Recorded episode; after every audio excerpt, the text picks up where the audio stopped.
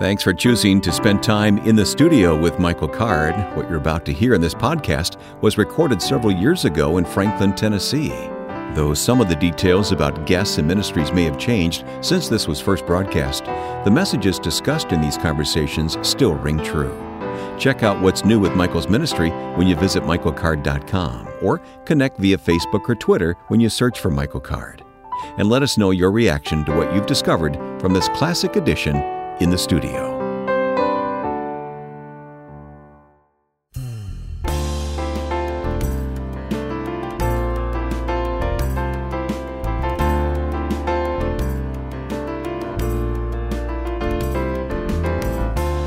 This is In the Studio with Michael Card. I'm Wayne Shepherd, and Michael is imitating me in the background here. How so- hard can it be? I don't know. If, if, if listeners knew what I put up with here on, on the program behind the scenes. Uh, you learn humility by being humiliated. well, we have somebody who can give it right back to you in the studio with Oh, us gee today. You know that, right? Scott Roley My sitting best right here. friend That's in right. all well, the that- world. That's the greatest form of flattery is to mock somebody. We've we've made a living out of that. Mocking That's each right. other. Scott, how you doing? Oh, it's it's great to be here. I'm doing very well. I understand you Wayne. traveled all the way to Grand Rapids, Michigan. Yes, I was recently. recently in Grand Rapids doing the wedding of my niece, Gracie Roley, who is uh, a beautiful young woman who was married off last week, and uh, we're so excited. I got a quick story to tell you about in the studio. Uh-huh. Uh, we were unloading. I was actually singing at the wedding, and uh, we were unloading guitars. And I was carrying a guitar into the the Marriott Hotel, and uh, there was a band that was playing there, and a bunch of people all kind of lined up, and there was a, a taxi driver. And a wonderful man who came up to me, approached me, and asked me about music. And then we found out that he was a gospel singer. Oh, he And saw I you carrying a guitar. He did. He Yeah. saw this guitar and he asked me about music, and I said I was going to play at the wedding. So he said, I'm also a musician. And, and I said, What kind of music? He said, Gospel. Very proud. And I was very encouraged, and I said, Well, tell me more. He told me a lot. Then he asked me where I was from, and I told him I was from Franklin, Tennessee. And he goes, What, what church? And I said, I go to Christ Community. And he goes, Christ Community. He goes, uh, he goes, Buddy Greene, uh, Michael Card, uh, Denny Denson, Empty Hands Fellowship. And I mean, I just was amazed. And then finally, I just went, I'm Scott Roley. He says, No, no. And um, See, your fame precedes yeah, you. it was a pretty pretty important moment for me. Uh, what was so great was he just talked about in the studio and what it meant to him driving in his taxi. well, you got to tell us his name. yeah, I want to give a special, special Father's Day shout out to Nolis Moss. All right, And Nolis. Nolis, wherever you are right now, you, you need to know what a joy you are to us Yep. and what you've meant to the guys in the studio. And we've all talked about it and talked about you. And we're praying for you that this next uh, fair, whoever it is, that you're going to share Christ with them. Yeah. Yeah, yeah, wonderful. We wondered who our listener was, Michael. It's Nolan. Yeah, yeah. What a great story. Yeah. Well, we, we've got the two of you in the studio together, best friends for 30 some Mm. years, right? Yes, yes. And going to be that way forever. That's right. All right. Yep.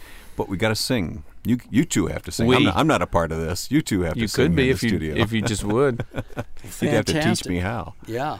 Um, You're going to do the walk? yes, this is a song that it's a lyric that Mike um providentially uh, brought to me. We we've kind of negotiated it, but uh, terrific's just an amazing Michael Card lyric as always, and um, he captured for me uh, certainly what he and Bill Lane enjoyed in their walk together as brothers, as as father, son, and as, as brothers.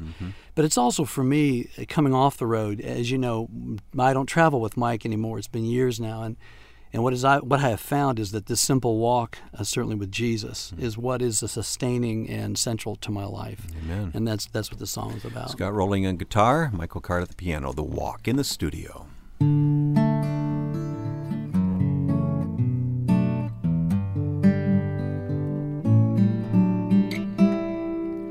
My eyes see your wondrous and gentle creation. My feet feel the moss and the grass and the stones.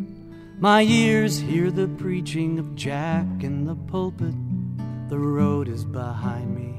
At last I am home. The joy of the walk was so badly needed, far from the strife, to simply be with you and rest in the hope that what today is a walk will always be my life. The obstacles that kept me from seeing you clearly, the tempests in the teapots that clouded my mind, and all of the burdens you asked me to give you now lay at your feet, and the feeling is fine. The joy of the walk so badly needed, far from the strife, to simply be with you and rest in the hope what today is a walk will always be my life. Now the struggle goes on just to rest, be still and quiet. When I wait on you, a simple walk is where I find it. Thanks to the peace in the joy of your presence, the weight of the world is pushed away for a while. And the ancients who promised if we'd give you an inch were so right when they said you'd come running a mile.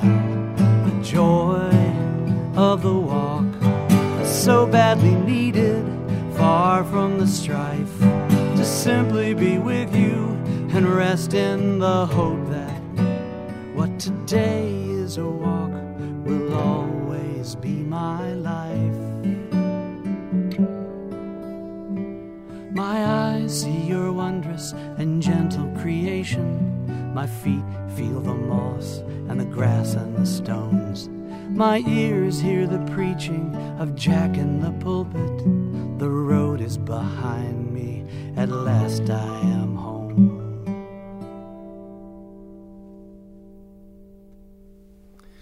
Scott Roley, Michael Card, thank you guys. I messed up on the end. I'm sorry. no, I, I don't think there is an end. Well- We've actually never only played this one time, Yeah. other than this, so I don't think there is an end. well, I could usually see you. My back was to him. That's my excuse. My back was to him that time. yeah, Mike- the fact that I wasn't listening to you is the other. Well, is the no, other the big problem was I was listening to you. So, 95% Yeah. of us never would have known that if you had well, admitted it's that so. five percent though that we're Yeah. always trying to please That's right. You know, as you were saying and that, never do. That's right. You're just saying that I'm thinking about it being Father's Day weekend. Mm, you know, right. the walk, a Yeah. father with his children. Yeah, you know, right. It's That's a right. Very appropriate song. Thanks, Yeah. Scott Roley. Thanks, Mike. Yeah. You're welcome. Um, what else is going on in your life, Scott? Well, we are at the church um, working on our senior leadership. Of course, Scotty Smith, who is no stranger to our in the studio audience, um, is now our founding pastor at Christ Community Church, and I'm moving into a more uh, senior role, and I've been the interim senior pastor. So we're in the midst of all that, and um, I'm excited about it because I think the the reality of our of our coming together. Uh, in the community, and I think the things that we've longed for for years, um, we're we're attempting to uh, put more into place. So I think the centrality of the gospel, you know, and, and what we've believed, uh, and that's been central to us now, um, I hope is is a part of what this very uh, the walk and all that it implies is. So, Really is interesting. We we, um, we applaud churches everywhere. that are doing a good job, and Christ Community is one of those. But in certain places around the country, they're just sort of sort of lead churches, unofficial lead churches almost. You know what I mean, Mike? Yeah, I think we when we were on the road, we used to see that there was a church in Cortland, New York, or there still is a church in Cortland, New York, where it just seems like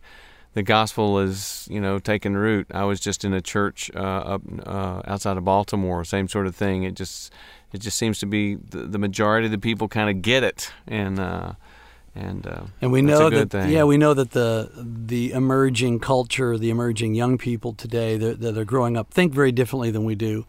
And I think some of the issues that our church has not wrestled with, for instance, the environment, uh, racial reconciliation, uh, the multicultural sense of our of our United States. This is uh, predominantly in the news through our immigration law and reform, and I think all of that is a part of what young people want to see in an authentic Christian experience. They want Yeah. words and deeds.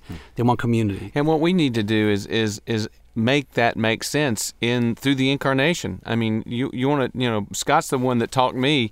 Let's you want to talk about reconciliation. That's the gospel. The gospel is God reconciling to Himself. You know, uh, us. And you want to talk about a care for the environment? Let's talk about Jesus as Lord of creation. I mean, through Him we can come to a, a, genuine understanding of that. I mean, we can really help people understand these That's issues. right. Which is why even our greatest evangelical leaders, you know, the loss of Jerry Falwell, which we're very sad to see a brother pass, but thrilled that he's in heaven now in the tr- in the church triumphant. Mm-hmm. But the reality is that race issues for him and for Dr. Graham and mm-hmm. others they were really the issue that was uh, was kind of swept aside. It was yeah. not. It was an, an, ignored issue. Yeah. And these are the things that we've got to be willing to address. Yeah. We can't be angry at the culture. We can't hate the culture. We've yeah. got to work within the culture. When you were riding the bus with Mike Card, did you ever see yourself as a pastor, Scott? No, not until he threw me off no, the but, bus. But, but, but I did the whole time. Yeah, every did, every day he was a pastor. He was ministering to people total strangers on elevators. Well, you know? we'd, yeah, we'd have these problems Yeah. where at the n- end of the night, you know, Mike's always been accessible, but these lines of people, and we would just be exhausted until some, sometimes one in the morning, Oh. praying with people, talking, not leaving until the last person was ministered to. And that's when Mike gently was very gracious about this, but he said, you know, you pastor these people. And I thought, who is pastoring them? Who is? Yeah. And then it dawned on me, I have a whole group of people back in Franklin Yeah. that this is what I need to do is be there every night, be there every day. Yeah. He kicked you off the bus He one time? did, yeah. He threw my bags off the bus. that was that was pretty much it. That, I was thick-headed. I didn't really get the idea. What are he friends just said, for? Scott, I love you very much, but here is your bags, and they're in the parking lot. How'd you get home? I don't You remember. know, Linda It- picked you up. Oh, that's right, Well, Linda. let me tell you the the the, the Oh, true here's the the story. real, side of the story. here's the real okay, story. It used to be actually Scott and I drove the bus. He was the only other driver that I who was a he's a great driver. He's one of the finest automobile drivers I've ever known in my life. He was the only other person I could actually sleep while he was driving because Right. I trusted him enough. So he and I did all the driving. And I don't know how many guys there were on the five, six, seven, eight guys. So when we got home in those days, I didn't have this idea that we'd all meet in a parking lot. We get on the bus and go. I would take everybody home. Okay, so the I, I'm I'm going by seven people's homes and dropping them off, and Scott's the last one because he lives lives closest to me.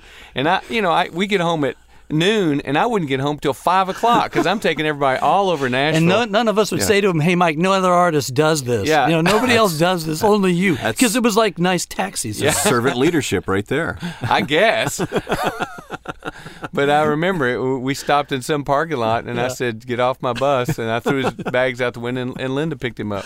yeah. No hard feelings. I, I actually considered that a privilege. So Well, obviously your friendship survived. yeah, I was lucky oh, to still be there. So I mean, you know, maybe it strengthened it, huh? No, but I, I remember another discussion in the parking lot of the old church.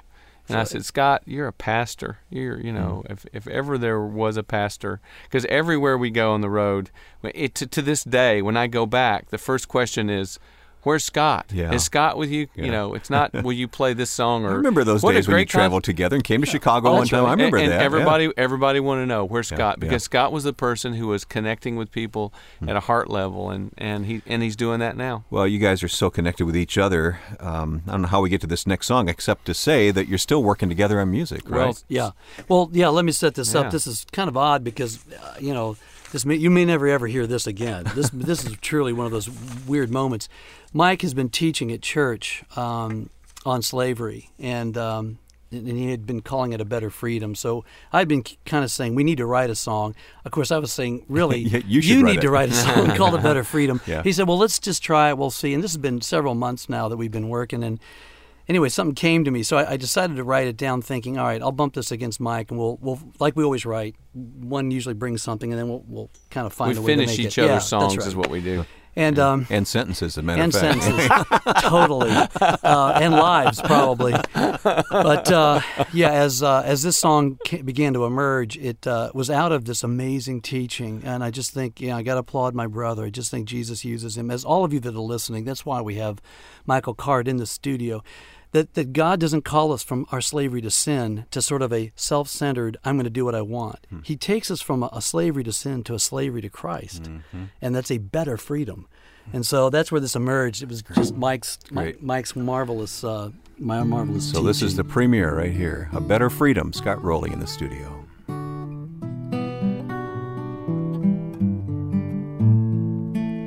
Christ revealed himself to me, enslaved my soul to set me free, chained to him at Calvary to find a better freedom. Christ gave me a brand new heart, made both the law and license dark. A shining slavery did impart to find a better freedom. A better freedom is not known, though we turn over every stone. A better freedom can't be found from high and low and up and down. Those who follow find a better freedom. We never can be truly free apart from His community. The incarnation lets us see the path to better freedom. Our hearts might search forevermore in hopes of finding open doors. They lead us to a life restored that is a better freedom. A better freedom is not known, though we turn over every stone. A better freedom can't be found from high and low and up and down. Those who follow find a better freedom. Come with him and find a better freedom. Follow me and find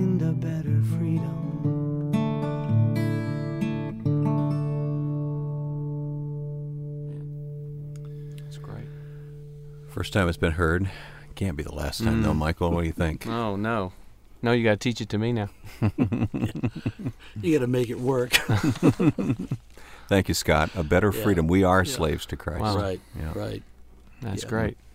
Speechless. You left me speechless. Hmm. Well, it's a great, it's a great understanding. Yeah, You know, to be to be able to call him master. One of the great things you do is, yeah, and again, our brother Denny and others have taught us, but you've really captured that idea that he's our master. yeah. That's what Lord. When we call Jesus Lord. In fact, I just lately found out that Lord means owner. Oh. He's our owner. The first meaning of the word kurios was owner. Wow. So he, you know, the most ancient confession of the church, Christos Kurios, Jesus is Lord. Jesus, hmm. he owns us. Wow. Isn't that a cool idea? Yeah, idea? it's really amazing. Yeah. Mike, we've talked to you about writing songs like that. Uh, Scott, when you write a song, I mean, does it sort of you mull it over for months or weeks or Mm-hmm. Yeah, sometimes um, minutes or how does well, that sometimes minutes, but I think there's there's just you know the craft is there. You write out a bunch of thoughts, and then there's a craft. And Mike actually doesn't know this, but he actually taught me how to write songs. That's why it sounds just like I stole one of his songs, and that's what it is, you know. And uh, but there's there's a technique in it, and and uh, you know I could tell you that technique, but then we'd have to kill you. no, I think songwriting's Oh, a please, gift. Mr. Mike, Well, Mike you- and I. it's something you carry with That's you right. all the time, That's and. I think that's what I used to see with Scott because you you were the first other. I mean, I always had notebooks of ideas. And he's a note taker. He's always got his ideas and lines, and and uh, that's one of the first things we saw that we had in common. We we met 30 years ago. Right. In five minutes, we were best friends, Right. and it's been like that ever since. So we were just sort of Yeah, different. What brothers of a different mother? Twin? Was it? yeah, twin brothers of a different, mother. Yeah. yeah, I think we've been talking a lot about empty hands or other relational groups, and there are men, there are seasons when men come together, and you guys know this that you give your heart to somebody, you really feel close, and then you can literally go for years without seeing them. And mm-hmm. again, they can come back into your life. I know Phil Keaggy has mm-hmm. that kind of relationship with you. There are guys out there that, But I you- never I never see him. but yeah, but what's But- strange is we just never left each other. Yeah. It was it was it was just about the time we should have we should have not seen each other again for Yeah. 10 or 15 years. It just never happened. Yeah. And I think that's because we both were committed to the community here. And Yeah. that's where you say, I don't care whether I'm in your band. I don't care whether I'm with you on the road. You are and I am with you and when we're we're not on the road we're together. Yeah. And that's that that's that lifelong, you know, it's like a marriage yeah. um, it's really not about it's actually not about our happiness it's really about our holiness it's the holiness that christ is that as we reach to him we find this relationship and it is fulfilling and Yeah. it does have it does bring accountability and it does the things that you want a friendship to You do. make each other better men. you do you make each Yeah. other a better man we, i could go on a hundred ways how mike has helped me in a Yeah. brief moment just change think differently be a better person Yeah, same Yeah. same here. Yeah.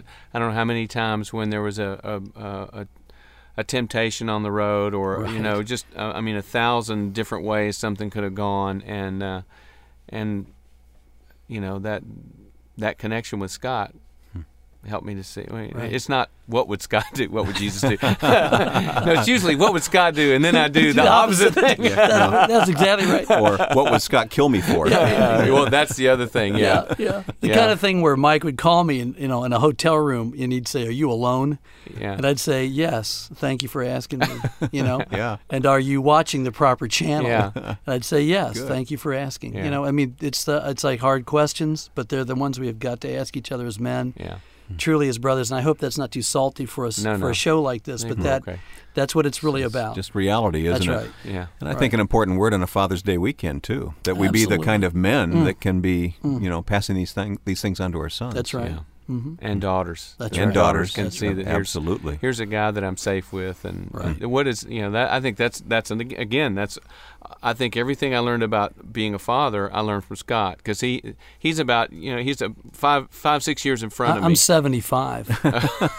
so so he would you know he was raising little kids when we were first thinking about having kids Yeah. and so when we were on the road together every night no matter i mean he was so tired he couldn't hold his head up he would call home he would put every one of his kids to bed hey emily how you doing matt oh yeah what'd you do today and he listened endlessly to what they did that day and then he'd fall asleep and i saw that because we Yeah. were sharing you know sharing a room most of the time and uh And of course, I really have Yeah. to say this: Mike Card is a phenomenal father, and if you get to meet his kids, if you have the privilege to meet his children, they're just amazing people. And it has he's he is a and because in those days he was not interested in kids. No, uh-uh. he would say, "I don't want that." you know? And it turned Your out. kids will be glad to hear that, Mike. No. yeah, No, yeah, they've no, no, no, no. they- They, know this. They know this story, but they, they also know that when Will was conceived and when, when, when Susan was ready to have Will, there was no greater man on earth than Mike Card. He was yeah, at her no side. happier man, huh? Yeah, there was no happier man, and he has loved Will that's cool. Brennan Card with uh, with a great love and all of his cool. children. Yeah. Well, again, I think that's such an appropriate message for us to get out here on Father's Day weekend. And I think it's appropriate to ask you guys to sing our final song here in the studio with Scott today. okay Yeah. Called Brother to Brother. How appropriate, huh? you, you got to sing it though because i got no microphone That's right. Okay, Mike's going to turn around. He's going to turn his back to us again and play the Yep. piano. I don't have to see you to play this. Though. Right. What key you played it in? G. G. Okay. Brother to Brother. Scott Roley, Michael Card in the studio. Scott, thanks for being here today. Very welcome. It was a blessing. Uh, this is for all the men. You know we are brothers. We share the same calling. I need you to lean on if I should start falling with words of forgiveness that heal and restore me. Brother to brother, I need your love. I will stand with you always before you, knowing that mercy keeps us closer each day. If we must be apart, in my heart I will hold you, brother to brother, keeping the faith.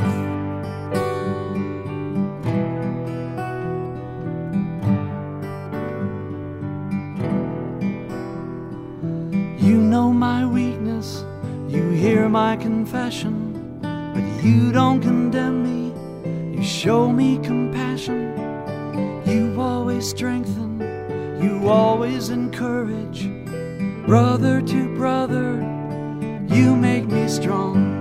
I will stand with you, always before you, knowing that mercy keeps us closer each day. If we must be apart, in my heart I will hold you, brother to brother, keeping the faith.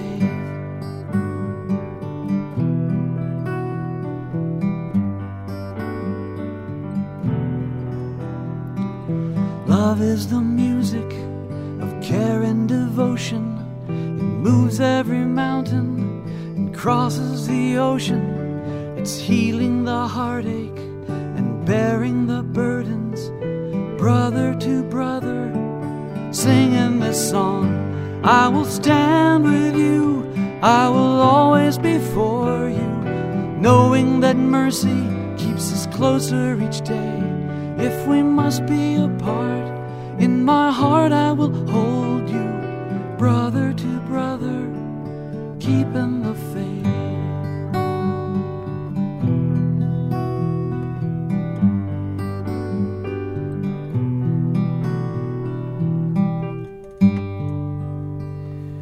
you guys sing that song like you really mean it, and I know you do. Brother to Brother, Michael Card and Scott Roley. Thanks, guys. Michael, an email here from a listener who Mm-hmm. heard our prayer program. Remember, we did the uh, Men of the Empty Hands in the studio here, and we all prayed together? Is this the one from Sharon? Yes. Yeah, uh-huh. I'm looking at it too. Yeah. She says, uh, I feel like you have touched the heartstrings of our Lord by bringing all your brothers and ethnicities and praying for the church around the world. She says, I loved the prayer by the Native American. That was Mhm. Bill Miller. Yep. Yep. Who's going to be on a program with us next week? I think. Yeah. Mm-hmm. Good. Uh, Sharon says, I was convicted about how shallow I am when I pray. I really only see what is around me. This is a big world with big needs. I used to serve on a mission board in another church, and I no longer serve there. She says, I'm struggling with stingy prayers because I'm stuck in the four corners of our building and our area, and she says that's a Midwestern small community. So Mm-hmm. she doesn't need to feel that way. Well, absolutely not. I mean, that's what the the great thing about prayer, the way it transcends. You know, uh, in Hebrews, pray for those who are in prison as if you were their fellow prisoners. That you don't have to go to the prison to to be their fellow prisoners. I mean, I in prayer, I can weep with those who weep around the world. I can be, you know, joined with them. That's that's what prayer is about. Mhm. Yeah. Sharon, thanks for your note to us at in the studio at michaelcard.com. Here's another from a brother in Christ. That's the way he signs Oh, it, yeah. Who says he's been downloading the podcast of the program for about six to eight months Hmm. and using it as part of my meditation during my 30 minute commute to work in the morning. So Good man. Good Thanks man. for mentioning that and using the program in that way. But listen to Rodney's prayer request. I recently found out that my marriage has reached a couple of serious bumps in the road. For all intents and purposes of this world, my wife and I should probably be divorced. But the power of the grace of Jesus seems to have uh, keep us together. Uh-huh. and he says, I just want to keep you aware of this so you can pray for my wife and I. Isn't that, isn't that uh, neat that he would want us to know? I mean, in, in the world, you would keep all that a secret, but a Mm-hmm. brother like this, a brother, in, someone who signs himself off a brother in Christ says, Hey, I'm hurting. I'm having problems in this area of my life, and I want you guys to pray for me. Yeah. And that's part of that freedom, that better freedom that uh, Mhm. Scott, Scott sang about a sang about. Yeah. Uh, well, would you pray for Rodney? Yeah, let's right now? do. Yeah. Lord, uh, we come before you on behalf of our brother, and we ask that you would uh, make yourself just unusually present in uh, the relationship between himself and his wife. Uh, we don't know what the details are, but Lord, you know.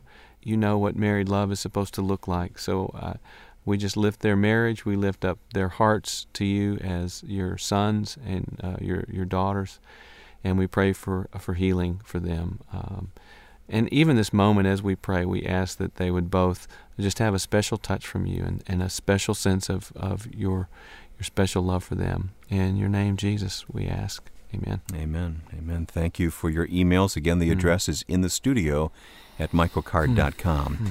Well, it's almost break time, but before the break, Michael, think about what's coming up next. Kay Eves is going to join us here in the Oh, studio. wow. That's a very special treat for us. We knew John, her late husband, And- who was our guest a couple of times. John had been on the program and shared with us as almost literally as he was dying with cancer, shared with us the victory that he had over cancer and being a, a follower of Jesus. Kay will update us on her life and ministry these days, and then Yeah. Larry Warren joins us in the second half of the program as well. Wow.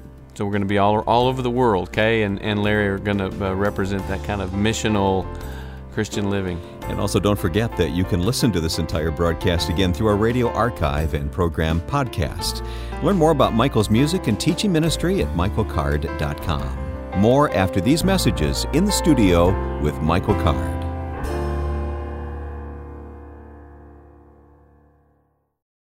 Look for next week's new edition of In the Studio with Michael Card. Join us as we hear Michael uncover lessons we need to face from the details of the life of Jesus. And we'll talk with our friend, broadcaster, and author Chris Fabry about creativity and following Christ in community. Challenging teaching, conversation, and as always, Michael's music that links the hour together. Hear the program and get the podcast subscription details at michaelcard.com. Once again, michaelcard.com.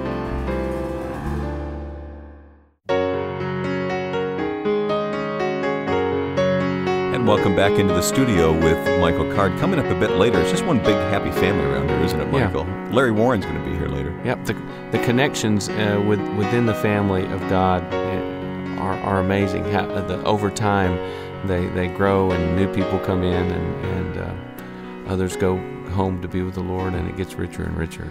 Larry is with African Leadership. We're going to talk about kingdom economics with Larry. I think we could talk about that with Kay Eves, who's right here with us Yes. as well. Uh, Kay, welcome. Thank you. It's nice, to have be you in the studio for the first time That's with us. right.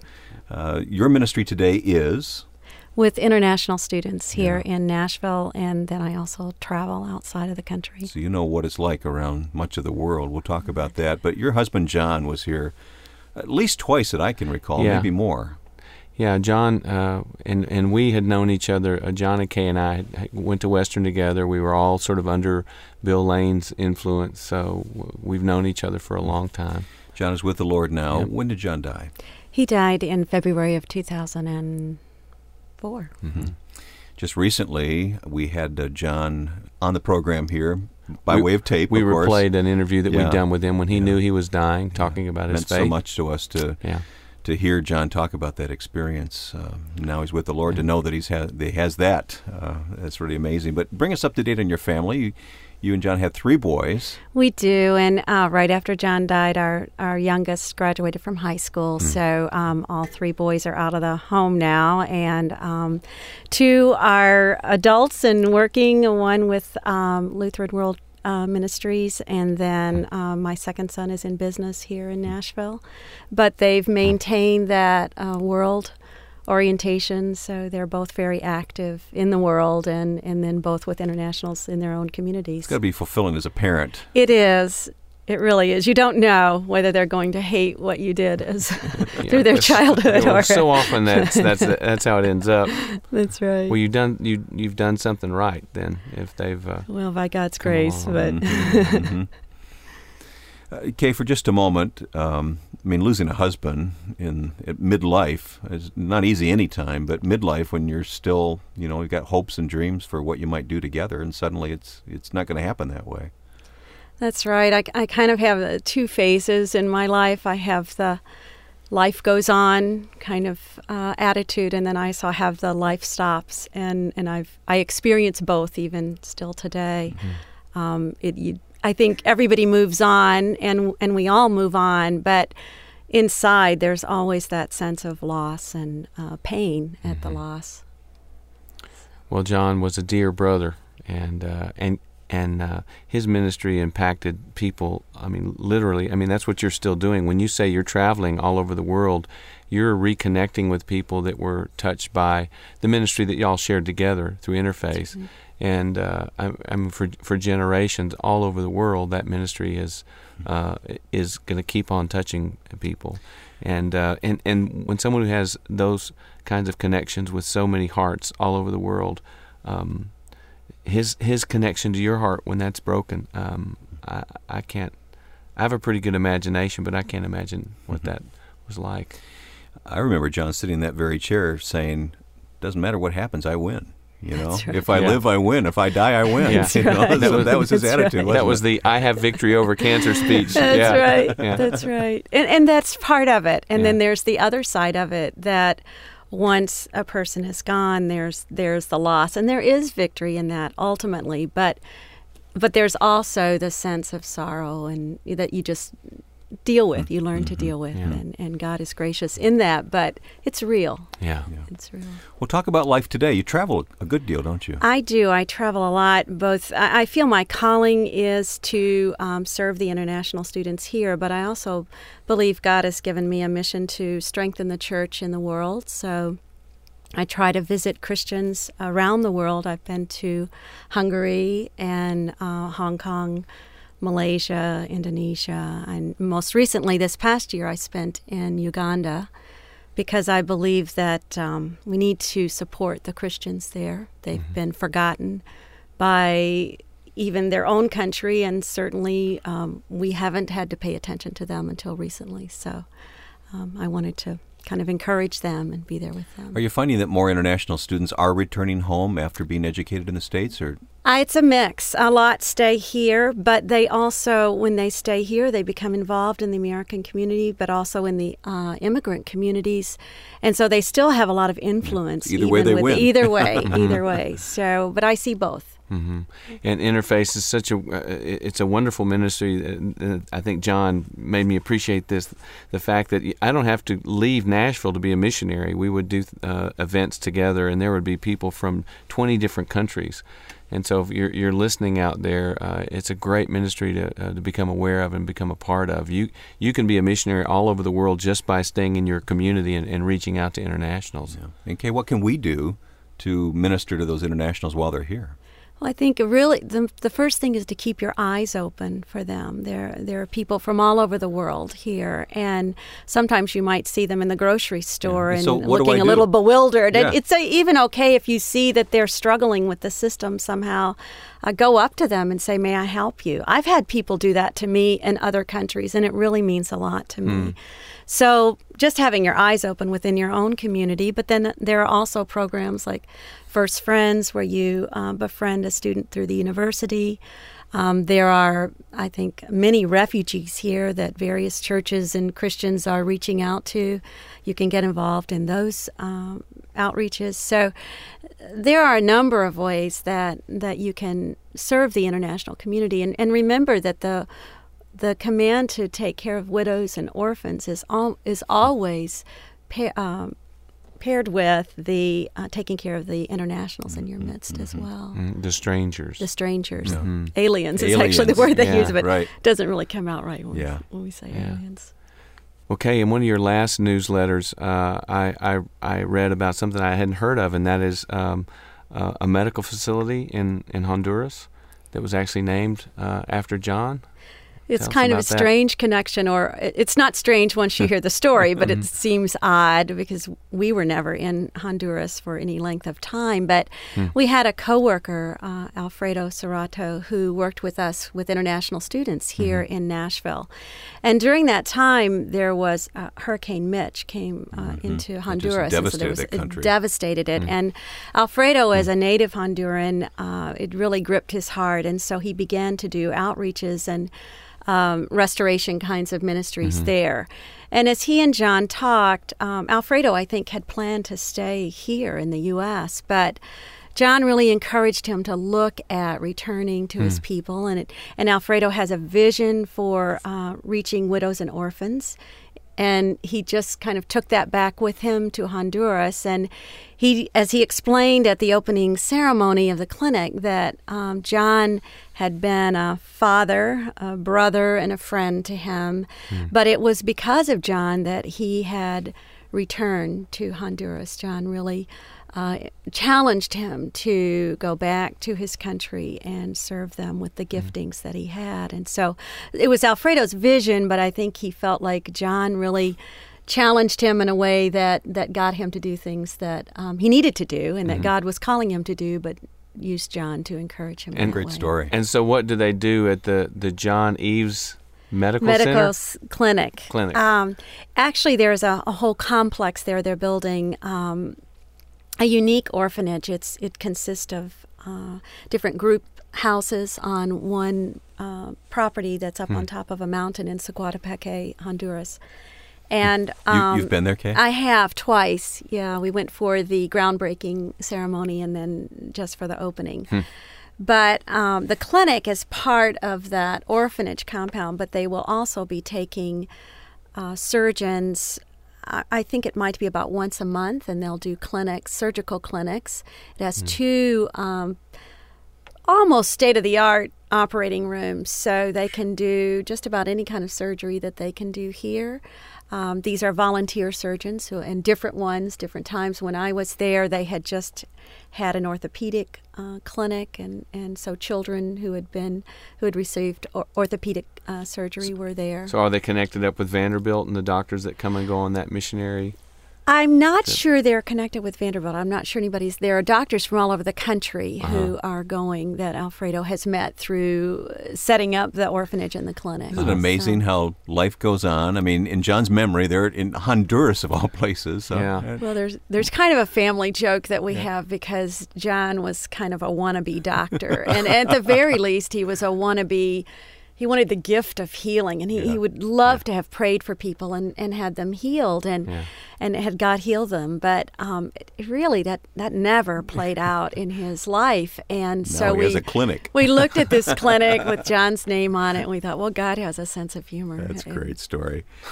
Kay, thanks for coming by and bringing us up to date. you. We're going to keep in touch. Thank you. And uh, we can link information about what Kay is doing today. Yes, we will with uh, Interface Ministries. Look for the link on the website. And just one more thing um, there's a reprint of a book that was written uh, telling John's story about finishing well. That's right. Now, that's going to be available on, on the Interface website. That's right. Very and soon. it should be there by the end of the summer. It should be back again. It's very popular. We get lots and lots of requests for the book, especially after the first printing. So Mm-hmm. Good. um, well, the information will be we'll linked at appreciate michaelcard.com. Yeah. So, Great. All right.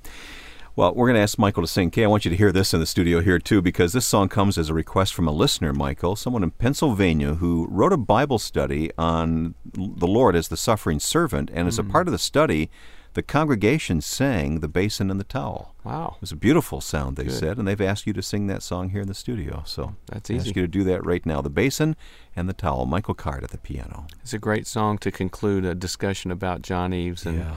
and now what Kay is doing. They're Yeah. great servants.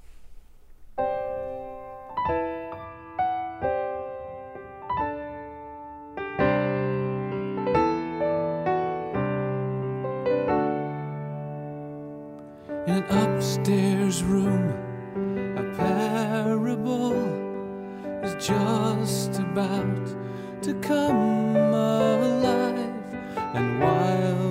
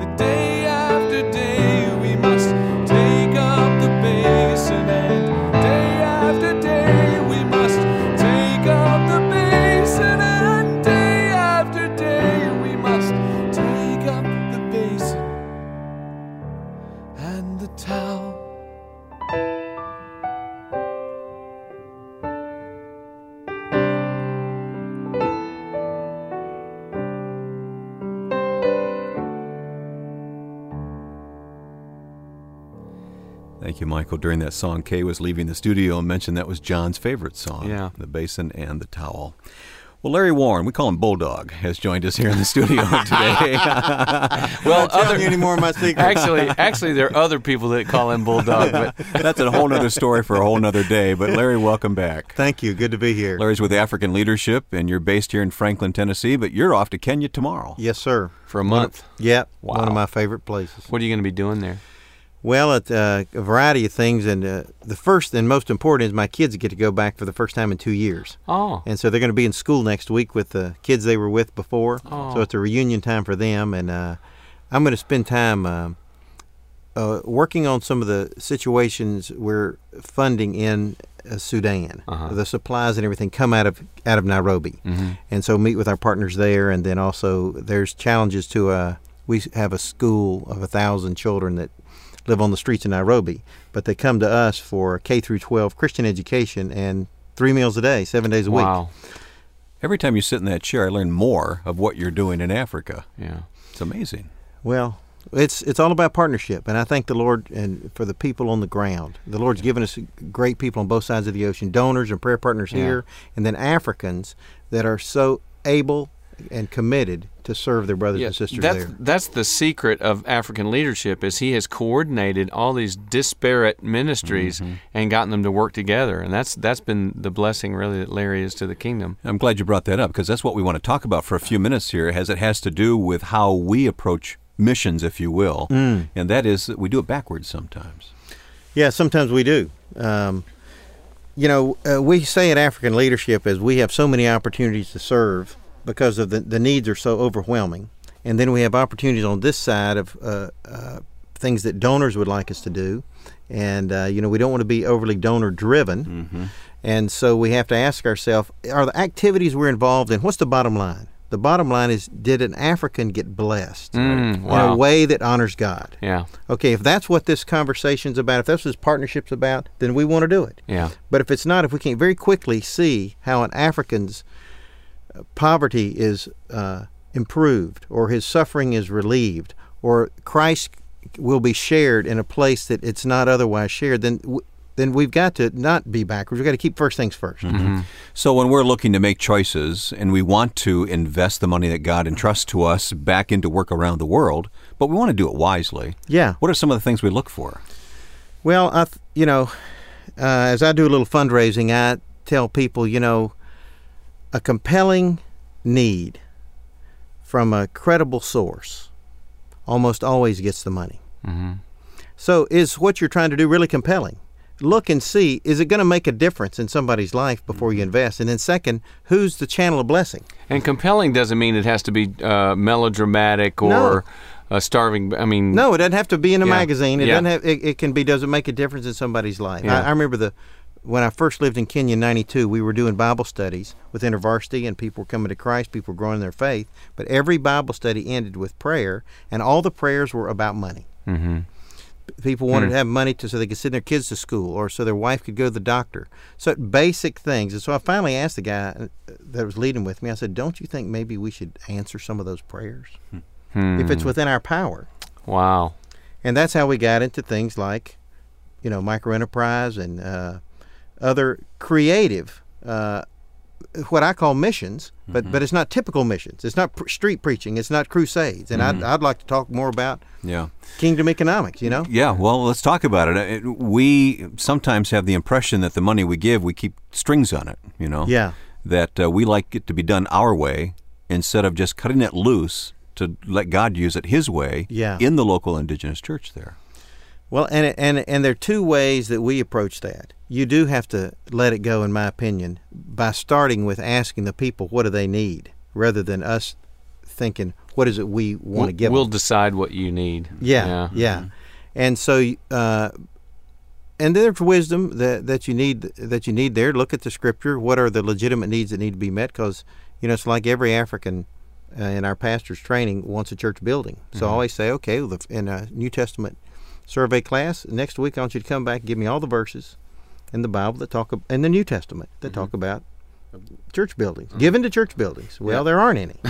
Uh, that's a loaded assignment. you know, so that helps us Wow. see what is it God's money should be used for. Yeah. You know, we're supposed to pay our teachers. We're supposed to take care of widows and orphans. And so, but second, I, I'd say there is a place where strings should be attached. Accountability. Accountability. That's what I'm talking about. And and and, and uh, above accountability is we in the West have been financially successful, so we do know how to make money, and and so we need to share that, and we need to share it in creative ways. One of the movements in the 20 in 21st century missions is microenterprise.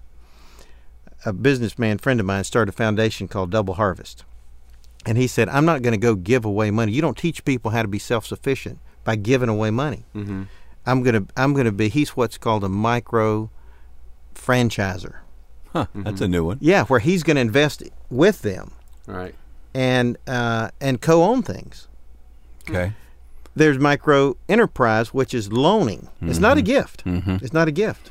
They set it's up a, a small. loan. They set up a small business, Small and from the business. profits of that business, they pay back. Maybe the loan's only something like three hundred dollars. That's right. That's micro. Yeah. In fact, the guy that won the Nobel Peace Prize, uh, his name's Muhammad Yunus, started a thing called the Grameen Bank. Uh, he just spoke here at Vanderbilt last week, and I heard him. Hmm. And now there's a ministry, Christian ministry that's almost as big as his called uh, Opportunity International, right up there in hmm. Chicago hmm. Mm-hmm. with you. And that's what they've done. They've said, let's make capital accessible to the poor. Mm-hmm. And and so there there are strings attached. Yes. But they're guidelines Right. to help them be They're, successful. they're not controlling strings in the sense that we're telling you what to do, Right, but we right. want to know what you did so we can make sure that it's being wisely used. Yeah. Right. Yeah. Okay. Yeah. Yeah. Second Corinthians eight, uh, verse thirteen, is what has inspired me for many years as I think about money and missions. Let me just read it. Our desire is not that others might be relieved while you are hard pressed, but that there might be equality. Hmm. At the present time, your plenty will supply what they need, so that in turn their plenty will supply what you need. Then there will be equality. As it is written, who, he who gathered much did not have too much, and he who gathered little didn't have too little. Now that used to bother me for a long time. Give that there may be equality. I mean, what is that? Communism? That's- Everybody's supposed to have the same thing? Mm-hmm. Well, in in God's economy, in my opinion, you you think about it. You guys have been around the world. For less than five percent of what you spend on almost anything in this country, you can meet an equal need for a greater number of people in the two thirds world. Now you got to repeat that Yeah, formula. yeah. Give us an example of that. I'll give you an example. What you think? What it costs to pay a public school teacher here? For five percent of that, I can hire a teacher uh, in a school in Nairobi, Kenya, or in Ethiopia. Uh, for two percent, I can hire a teacher in Sudan. So, or let's say let's say a house. All right, and still be paying fairly there. paying the, the market rate. You know, uh, we're building houses for people in uh, in Uganda for five hundred dollars, and it's it's a middle class house. Okay, Yeah. that's what is that one percent, one tenth of one percent of what of a house here yeah. costs. Yeah. A lot less than that in some cases. I'm saying in God's economy, He has worked it out so that if the Western world would just give five or ten percent, That's what the front door costs, you know, on Yeah. some houses, right? or the paint. Yeah. Uh, Larry, thank you. You always challenge us. You know that. And tell you what, if you can stick in that chair for a few minutes, we're going to keep recording. And while you're in Kenya, we'll have another conversation with you. How will that How will that work out? for That'd be you? great. All right. That'd be great. All right, Larry Warren of African Leadership. Mike, we as always will link that to our website here so people Yeah. can follow up. And and and ask those who go to the website to please follow that link over and find out what African leadership is doing. And we'll be sure to pray for Larry as he's serving the Lord there in Africa. Well, we've come to the end of our time together this week in the studio with Michael Card. If you have a reaction to what's been presented today, then please get in touch with us.